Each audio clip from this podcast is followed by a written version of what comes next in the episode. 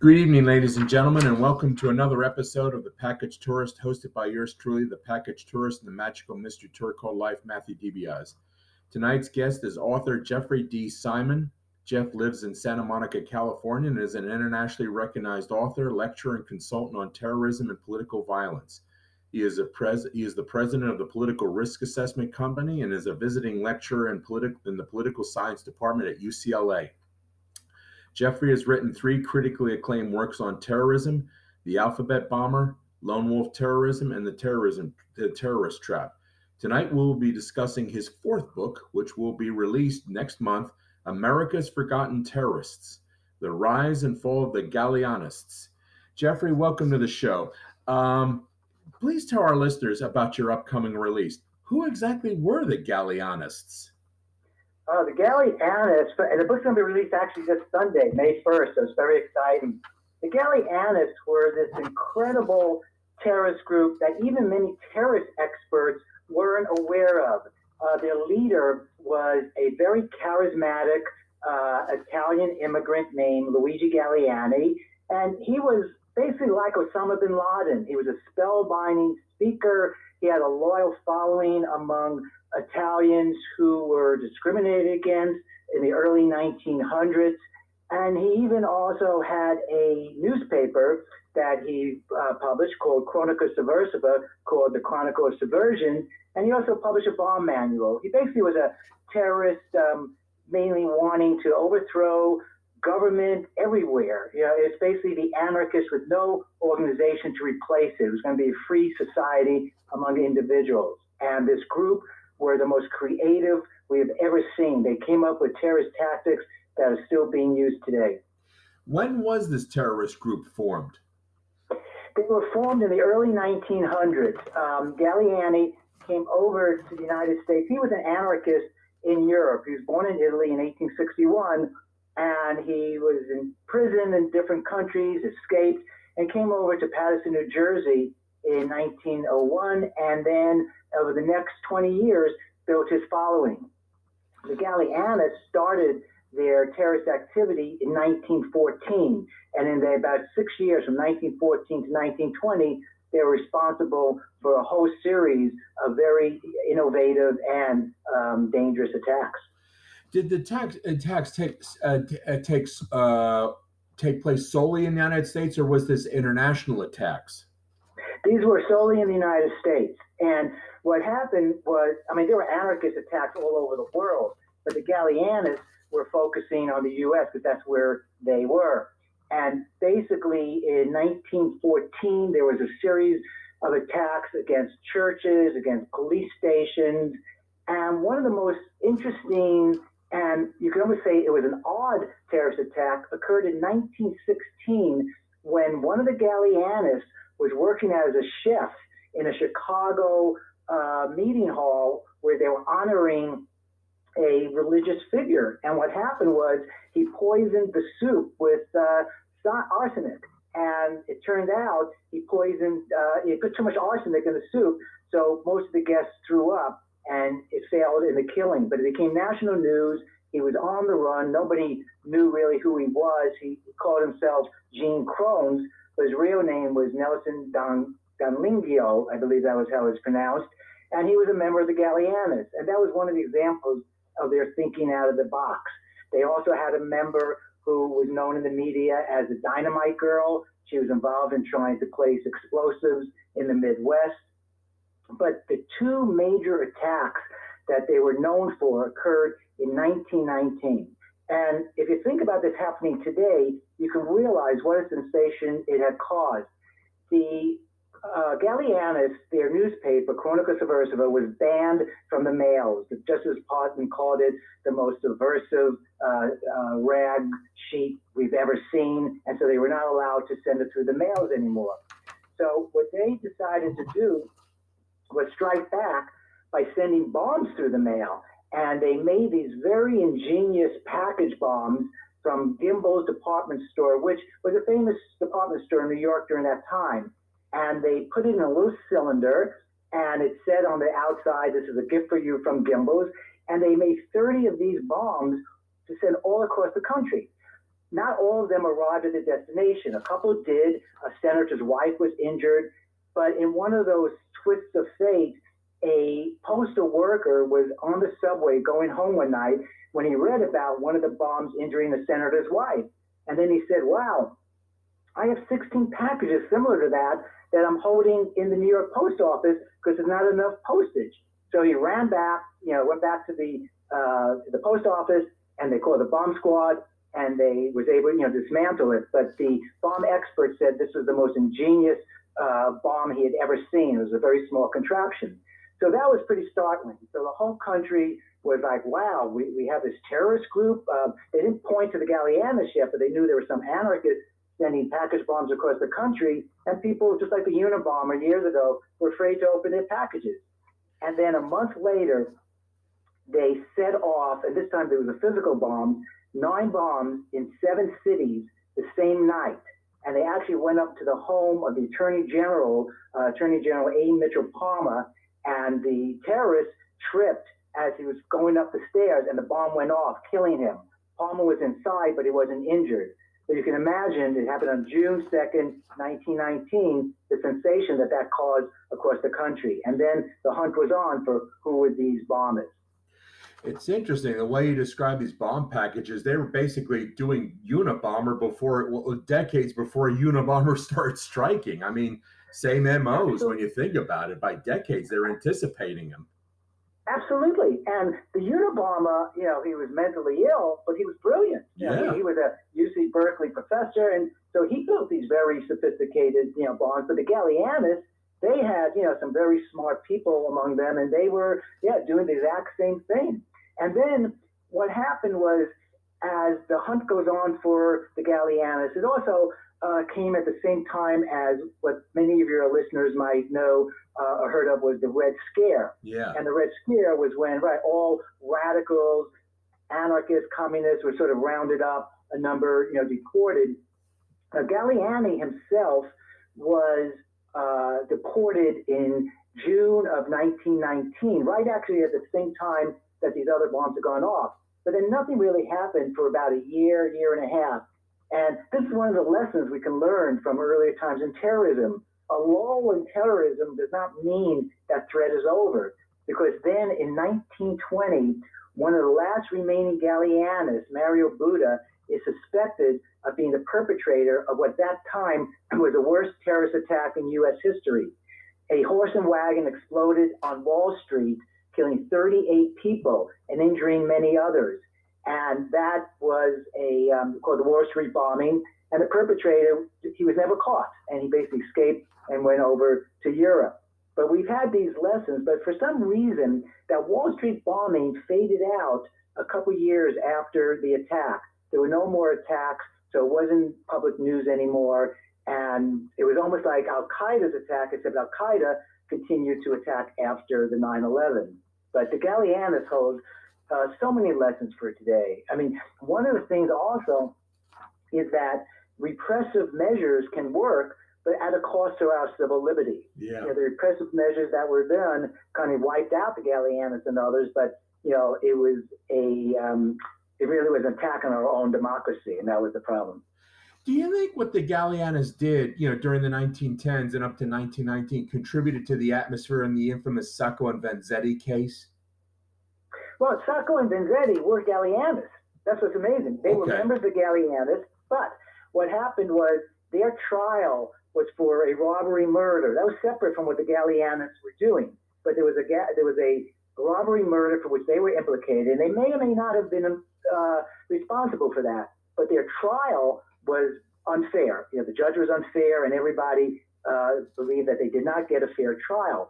But they were definitely involved with the Galleanis bombings and other attacks.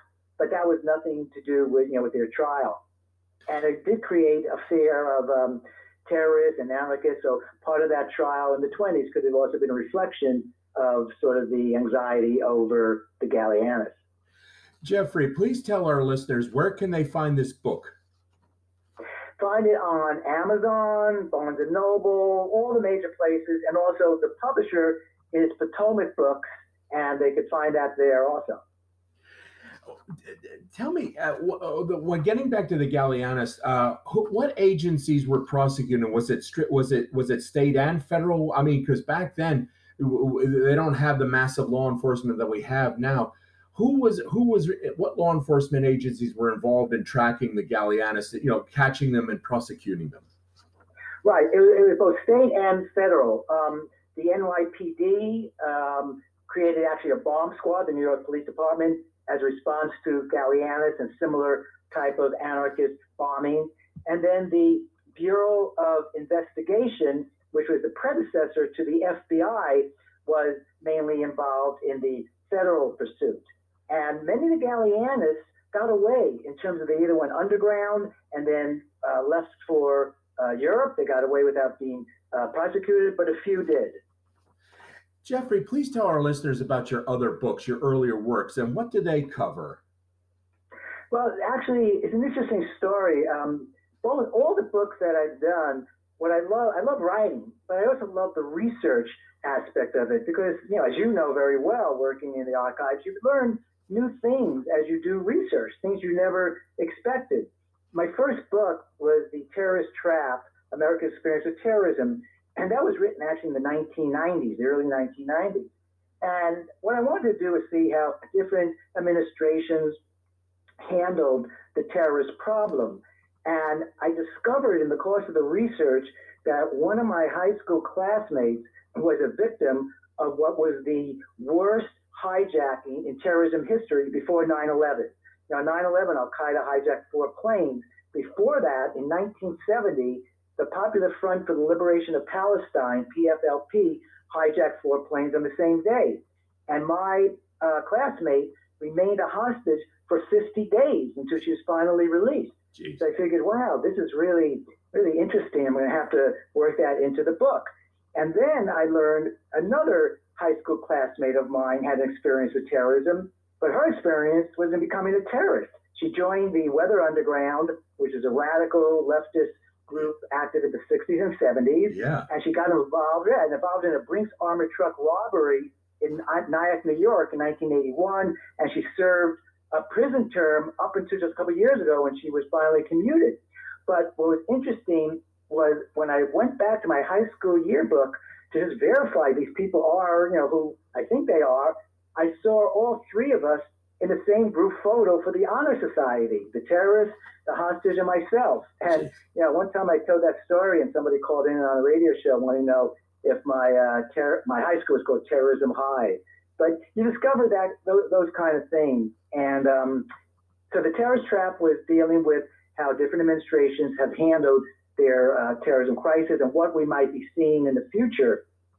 And actually, in that book, there was a chapter on the future, and it's before 9 11. And I said one of the future trends was going to be terrorism from the air, that terrorists were going to crash planes into buildings. But I didn't forecast that it was going to be, you know, a uh, passenger uh, plane, you know, with all the fuel that would actually would be able to bring down, you know, the towers.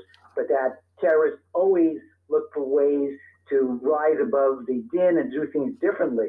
And before 9/11, we had uh, hijacked. We had basically uh, car bombings in Lebanon. We had terrorist attacks at sea, the USS Cole. So really, it was only a matter of time before terrorists going to escalate. And one of the reasons terrorists do that is because people get desensitized to the same flow of terrorism.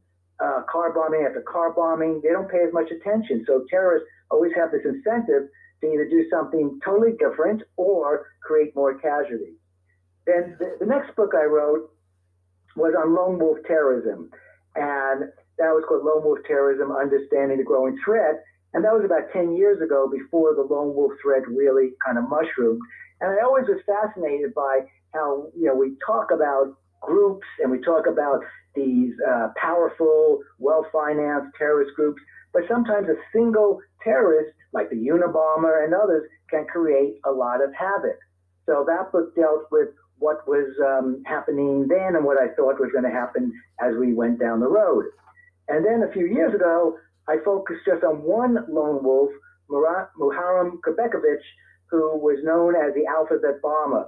Now, his story was really interesting because he, he also was mentally, uh, mentally ill, but he was very bright.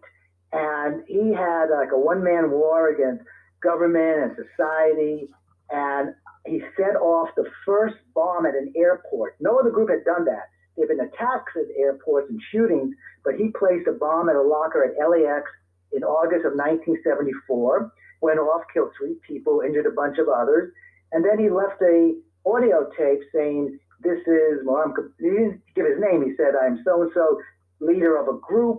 The first bomb uh, was with the letter A. The next will be L. The next with I until we spell our name across the country in blood." And he said, "I am part of. Leader of the group Aliens of America." So uh, a bomb had went off, and everybody's wondering, God, what's the next bomb? Is it going to be an L bomb? And sure enough, a bomb, and he let the media know about this. He played the media. He told them that there's a bomb in a locker at Grand at the uh, Greyhound State bus station in downtown LA. The police went there. They found the bomb. They evacuated uh, the whole, you know, uh, bus terminal, and they said had it gone off, 100 people would have been killed. And then there was a race against time to find an I bomb, and this went on for the summer of 1974. And he was finally caught because he couldn't resist talking. He mm. basically left all these audio tapes yeah. and enough clues. And this is something terrorists do. Um, that's why it's always good if a terrorist wants to communicate or even post a manifesto to let them do that because that's, that's how the Unabomber was actually caught. Yep. You know, his brother yep. saw you know enough writings, and so we basically have seen these things happen in the past, and you know they happen you know again. But the alphabet bomber was one of these cases of where again, most people now don't remember that, and we have so many forgotten cases in uh, in terrorism, like the Galleanis. Jeffrey, where were you born and raised, and what led you to become an expert in terrorism? Oh, I was born and raised in Brooklyn, New York, and the desire to become a terrorist expert just basically evolved. Um, after I got my uh, graduate degree in political science, I was focusing on international crises, political violence, and then I went to work at RAND uh, in the 1980s, and there was like a terrorism unit there where I focused a little more on the terrorism studies. And then the more you know, you write about terrorism, you talk about terrorism, it sort of becomes your niche.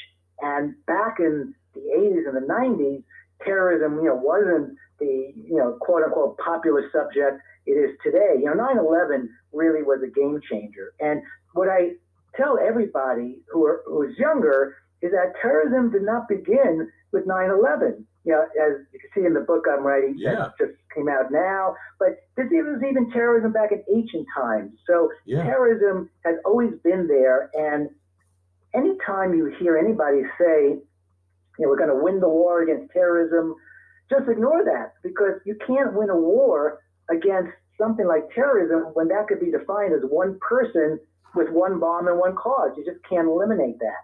And so, unfortunately, we're always going to have terrorism, but we just want to try to reduce the numbers, try to reduce the attacks, and try to, um, you know, prevent the terrorists as much as we can from doing what they want to do. But there's such a diverse array of terrorism. It covers the whole political, religious spectrum. There's no one major threat today that you could say it's Islamic terrorism or it's just right wing terrorism. It's both of those, plus you have anarchists, you have single issue terrorists, you have a whole, you know, almost smorgasbord of terrorism. And that unfortunately is is the world we live in. And we just have to try to, as citizens, be aware of our surroundings.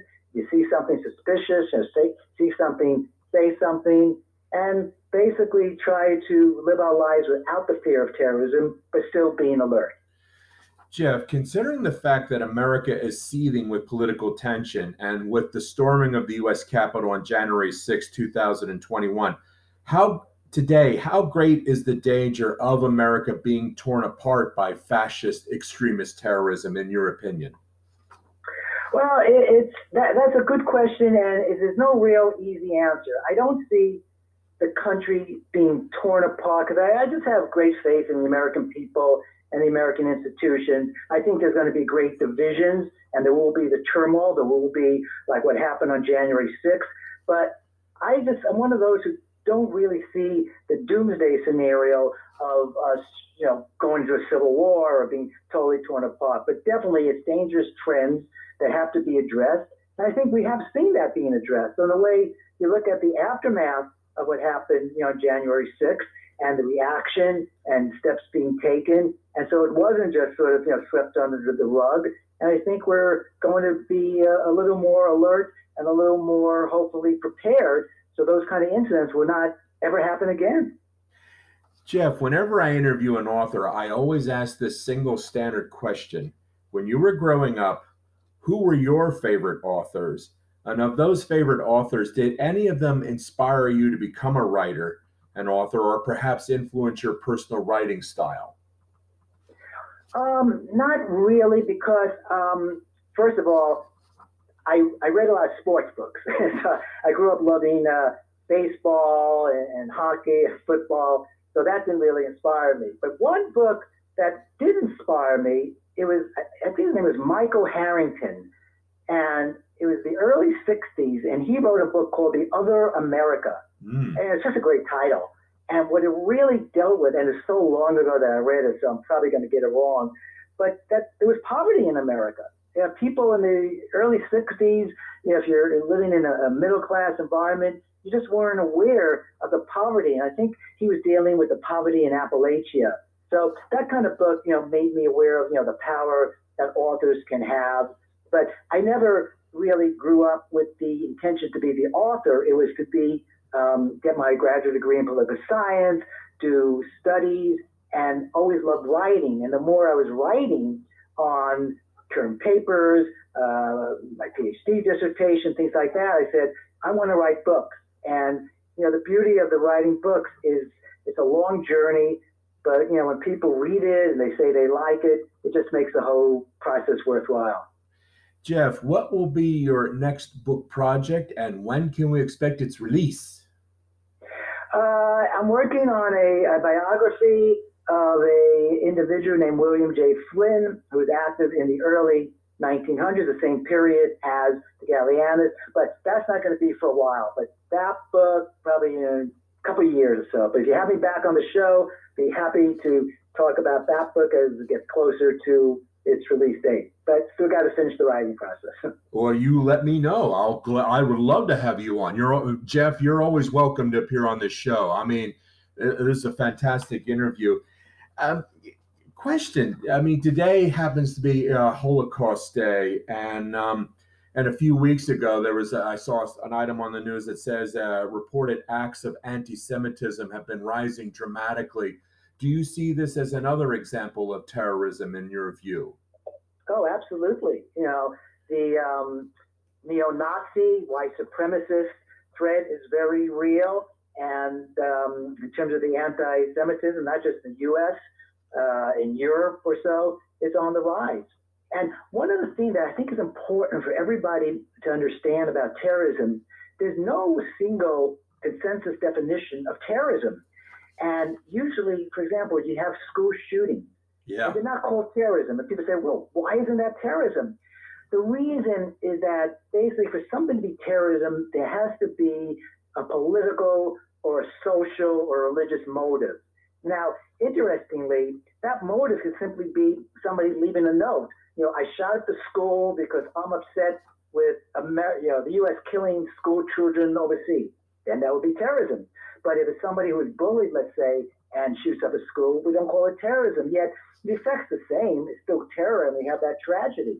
And then there's even terrorist events when no motivation was uncovered. The worst mass shooting in U.S. history happened a few years ago in Las Vegas. Yeah. Uh, Stephen Paddock, right? And they worked a year to try to find a motive. Depression, was he angry? And, and they couldn't find anything. So we, we have these kind of issues with terrorism, but definitely from anti-Semitism to terrorism on all parts of the political spectrum, uh, we don't see any really end in sight and we really can't get expectations up for that kind of you know expectation but basically that we just have to try to deal with it as best we can and try to prevent it uh, in terms of when we um, see certain indicators. But definitely anti-semitism is very serious uh, growing threat in this country.